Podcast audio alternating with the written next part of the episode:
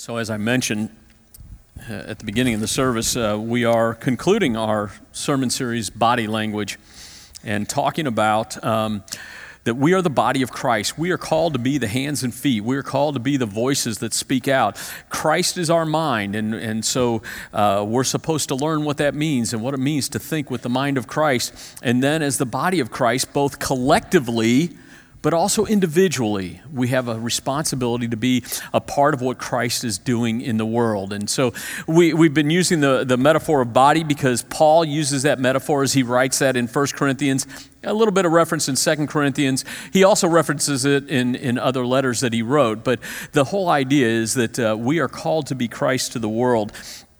So we've been talking about, again, the collective body of Christ, but also how we individually plug into that. And so we're going to continue that today uh, for the last uh, day on, on uh, the books of 1st and 2nd Corinthians. Next week, we'll start into the book of Galatians and uh, talking, well, the sermon series is entitled An Apostle's Epistles. Um, just because it's hard to say, I thought I'd bring it up. 2 Corinthians 9, beginning at verse 6. What I mean is this the one who sows a small number of seeds will also reap a small crop. And the one who sows a generous amount of seeds will also reap a generous crop. Everyone should give whatever they have decided in their heart. They shouldn't give with hesitation or because of pressure. God loves a cheerful giver. God has the power to provide you with more than enough of every kind of grace. That way, you will have everything you need always and in everything to provide more than enough for every kind of good work. This is the word of God for the people of God. Thanks be to God. I mentioned last week, and I, I have to confess that uh, I experienced something last week that uh, many of you have experienced as well. Um, my mother in law passed away not yesterday, but a week before. And I, I talked about it last Sunday as if it had happened two days before. And, and that, those of you who have experienced the loss of a close loved one um, uh, experience that disorientation that comes with that. And I was talking about it like I was absolutely confident that, you know, it happened a couple days ago, but it was just 24 hours old. My wife called me on that, by the way, and um, but she said that, that she, she was so upset that I got the dates wrong that she could make it through the sermon. so but I want to talk about her once more um, uh, because we'll, we'll, do the memorial service this afternoon. But um, uh, my mother in law um, uh, was a very generous woman, and um, uh, Pat. Uh, Pat apparently, um, at some point in her life, had given to some charity that does fundraising through mail order. Because when Pat had an incident in her home and it became apparent that she just could not live alone anymore, we moved her into our house and forwarded her mail to our mailbox. And we went from two or three bills in our mailbox to hundreds of mail order, charity mail type of stuff. I mean, I, I just can't even begin to, to overestimate how many mailers we got in the mail each day, each week, each month. It, it was just piles of it, unbelievable piles of it. And, and at some point you go, golly, how much is enough? Did you know there are 1.5 million? This, is, this number comes from 2015. I haven't updated it. 1.5 million 501c3 organizations in the nation. Now, 501c3 means that's the IRS code that allows you, if you contribute to that organization, it allows you to, uh, um, to use that as a tax deductible contribution if that's the way your taxes work out. You know how that all goes. But it also allows the organization to be tax exempt through the state if their state allows that. So, um, 1.5 million of those. Um, some of those are, are churches, and, and some of those are, are charities for animals and charities for people. And, and, and um, you know, so apparently at some point in her life, um, she had contributed to, to um, uh, not for profits that were Democrats and not for profits that were Republicans. Her mail was bipolar. It was, it was just amazing to see all of that. And, and, and you just, it's fair to ask how much is enough.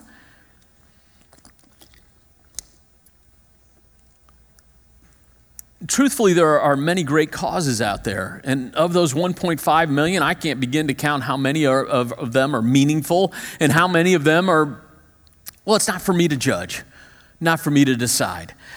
I mean, eh, you know, how can you, how can you get upset with an organization that, that, that takes uh, uh, wounded animals and, and brings them back to healing and wholeness? And how can you get upset with, with an organization that, that takes abused children or, or, or, or adults and, and, and helps them find healing and wholeness in their life? You know, uh, and all of those sorts of mailings came in our mail, but at some point you ask, how much is enough? And I know it's fair to say that churches are guilty of that as well. So, so many of those appeals that she received were religious in nature, but, but hey, you've probably gotten something in the mail from this church. We, we do that from time to time, and, and usually it's once a year. But, but you know, th- this church, uh, you know, uh, we 95%, uh, uh, 90 to 95% of our, our total incomes comes through the offering. Another 5% of our, our operating um, income comes through our Christmas miracle offering. I'm going to talk about one of our signature missions later in, in the service. But, but and, and then, and then some of the money comes through uh, um, people who, who um, through their wills and bequests and things like that. And we have an endowment fund. Maybe you didn't know that. Um, we have an endowment fund to handle that properly. And then on occasion, you'll hear a special appeal. Um, our, our leadership board decides when those happen, but you'll hear a special appeal. My preference and, and what we to, try to do is if there's a disaster that, that you can give funds for relief, we'd rather just direct you to a, a, a web link that we trust and let you make that direct contribution. Otherwise, we take the money, we count it, we deposit it on Monday or Tuesday, and we write a check on Thursday, and it finally gets mailed on Friday, and then it, it why wait? Why not get it to the people as quickly as possible? But nevertheless, it's fair for you to come to a point where you, you just ask the question okay, church, how much is enough? And, and I got to tell you, I, I count myself among you when I think about all the different appeals. I get those appeals as well, and I get exasperated as well.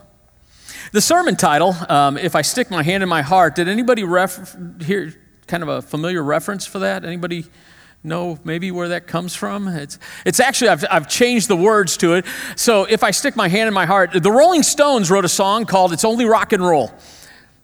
And um, part of the reason for writing that, it was actually kind of a twofold reason. One was because they always felt the pressure to write the next song better than the last song.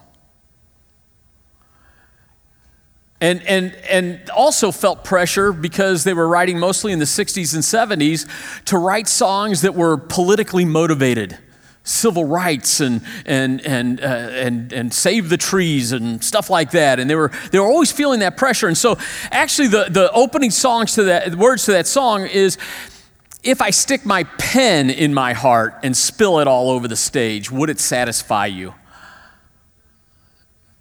Mick Jagger's asking how much is enough.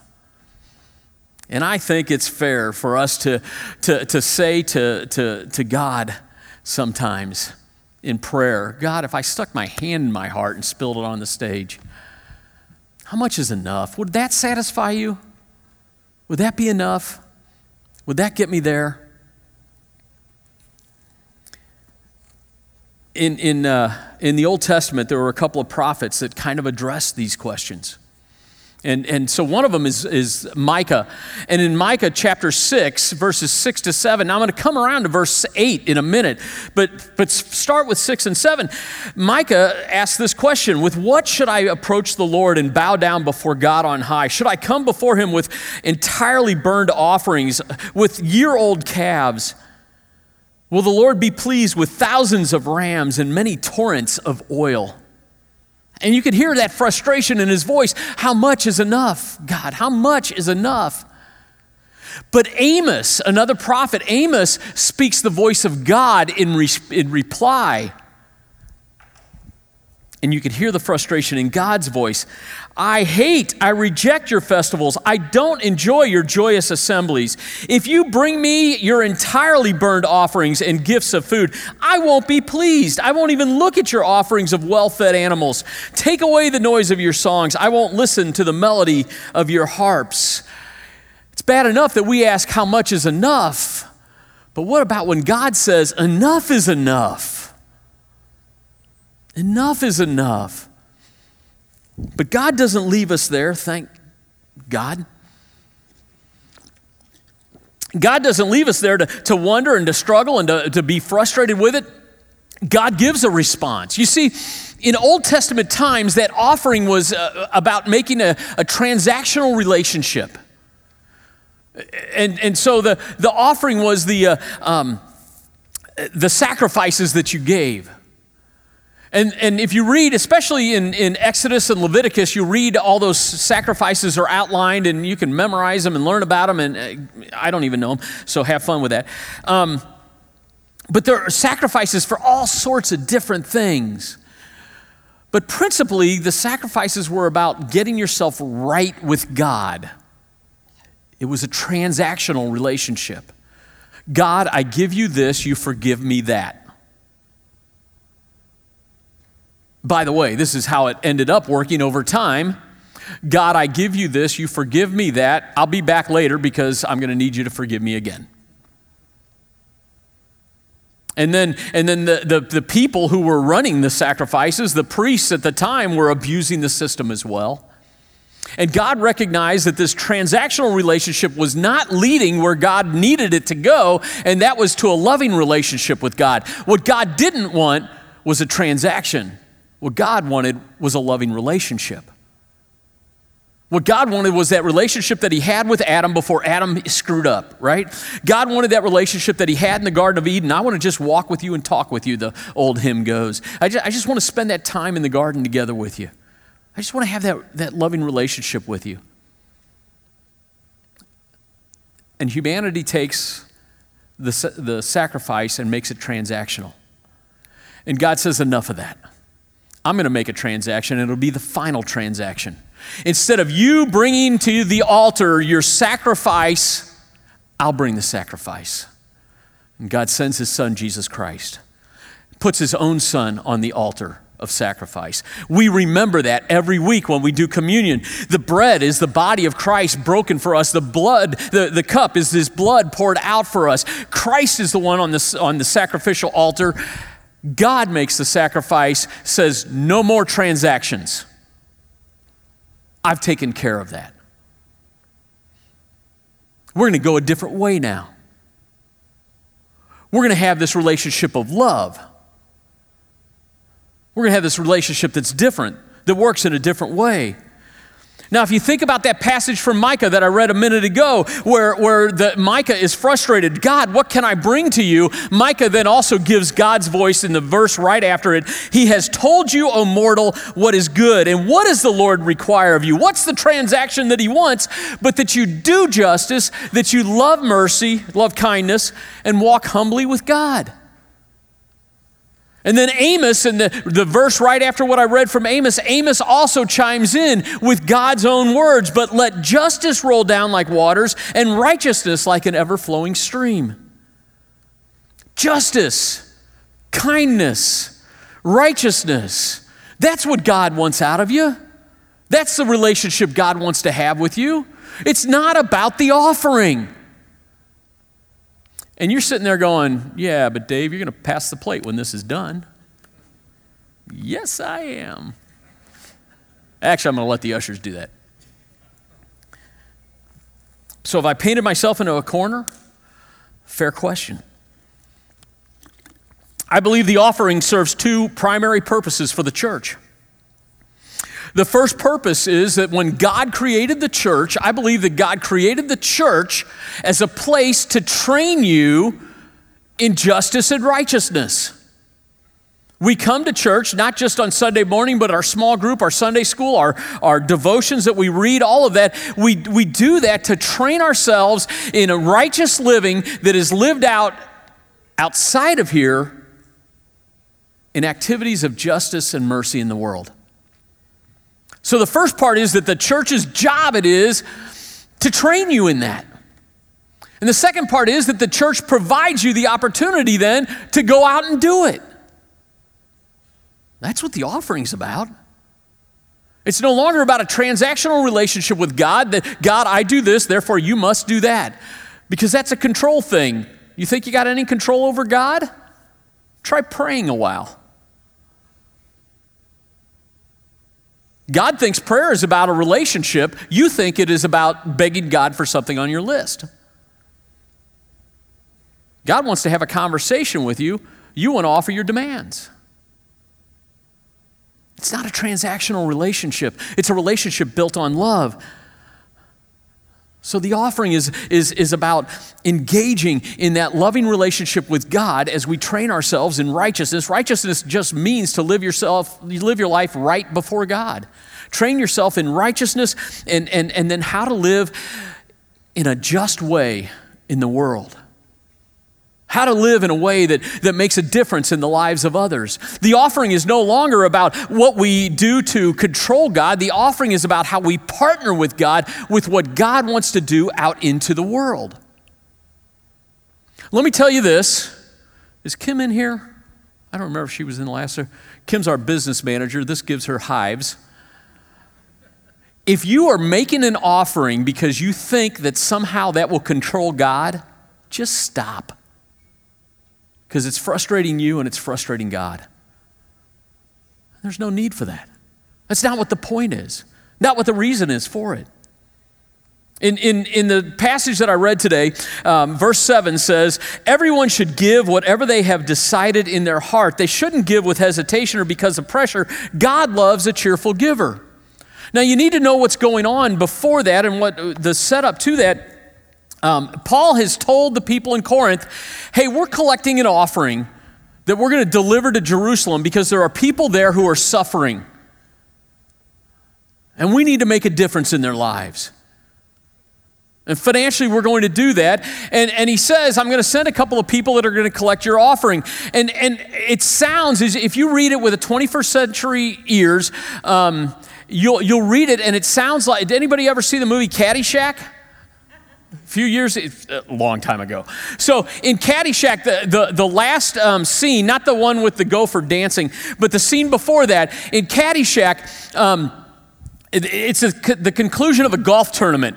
And Czervik is um, this kind of outlandish um, uh, real estate developer who challenged Judge Smails, the very devout and, you know, to a golf match and with people um, on either team, and, and, and Czervik's team wins.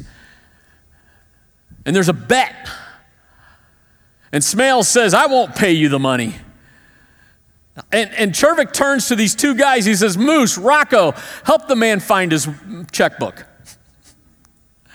And that's what it feels like when you read this in, in 2 Corinthians. Read it, it sounds like Paul's sending Moose and Rocco to help the man with his checkbook, to help the people in Corinth get money out of their pockets. It wasn't Paul's intent at all. I really don't believe that he intended it to be heavy handed. He intended it to be so that the right people are making sure that the right money gets to the right place. That's what they were going there for. So that they knew that, that, that people they could trust were going to take the offering to Jerusalem. But in the midst of that, in the context of that, he says, Look, I don't want you to give in a hesitant way. I don't want you to, to give in, in a way that you feel forced or intimidated because God doesn't even like when you're upset. God loves a cheerful giver. So give out of, out of, out of your heart, give out of, out of what makes the most sense for your life. And God in, in, in Jesus Christ has moved our offering from that sense of the transaction, God, if, you'll, if I'll do this, maybe you'll do that, to something more relational. Now, I gotta be, I gotta be honest with you, I'm a materialistic guy. I, I, I love you know my iphone and I, I, love my stuff that i have i love I, um, but i also recognize that when i give to something that, that my heart is really really uh, grabbed by, I'm cheerful about it. And so, uh, um, even in the midst of my own materialistic sense, I drive a 1997 Ford Ranger. It is not a classic car. It's an old beater, and uh, um, I have gotten to know the guys at the mechanic shop just across the street there um, because it's there frequently. But it's paid off. And you should see the insurance payment on a 97 Ford Ranger.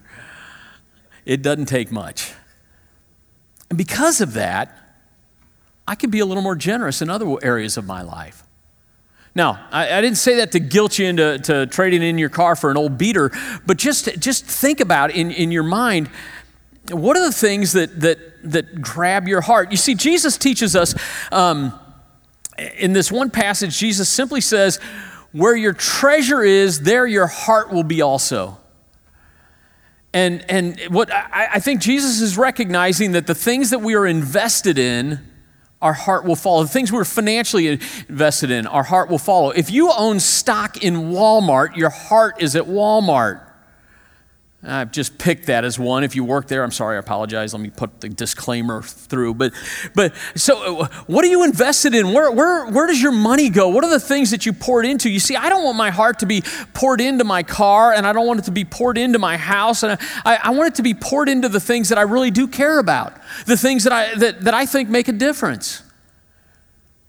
And I, I do think that the church makes a difference. And so I, I do, the, the majority of what Nancy and my giving is, is to the church. But there are other things too that we look at. And, and I, I think about my granddaughter Vivian, who, who um, was, was uh, born real early, um, uh, premature. And, and so we give to the March of Dimes. My, my mother in law, Pat, um, she died from, from Alzheimer's. I'm pretty sure that's going to be on our giving list.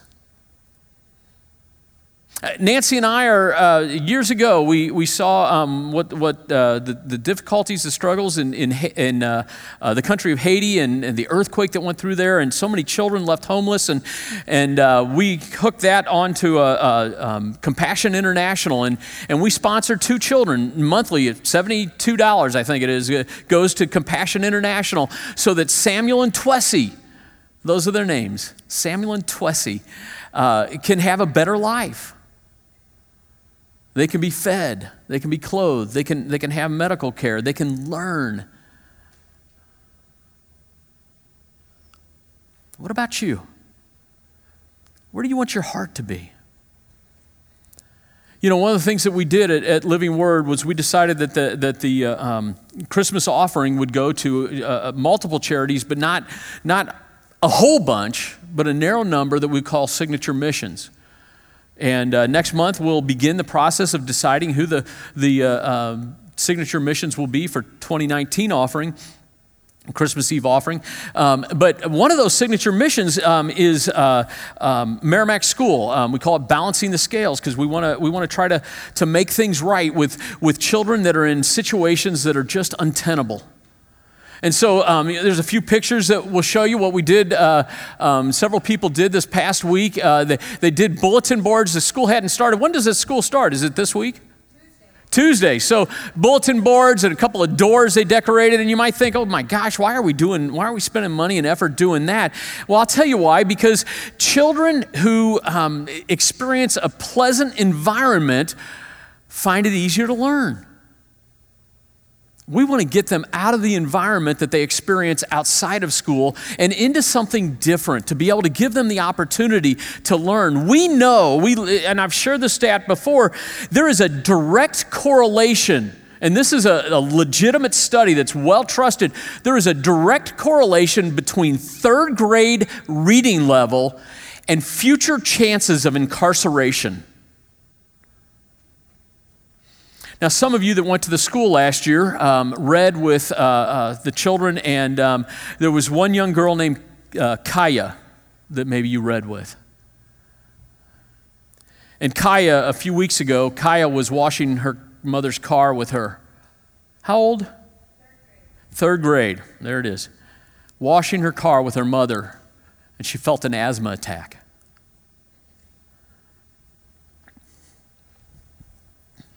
And she says, Mom, I, I need my inhaler. And mom runs into the house and comes back out and I, am assuming by then Kaya has collapsed. They call 911. Emergency services show up 17 minutes later. Kaya's gone.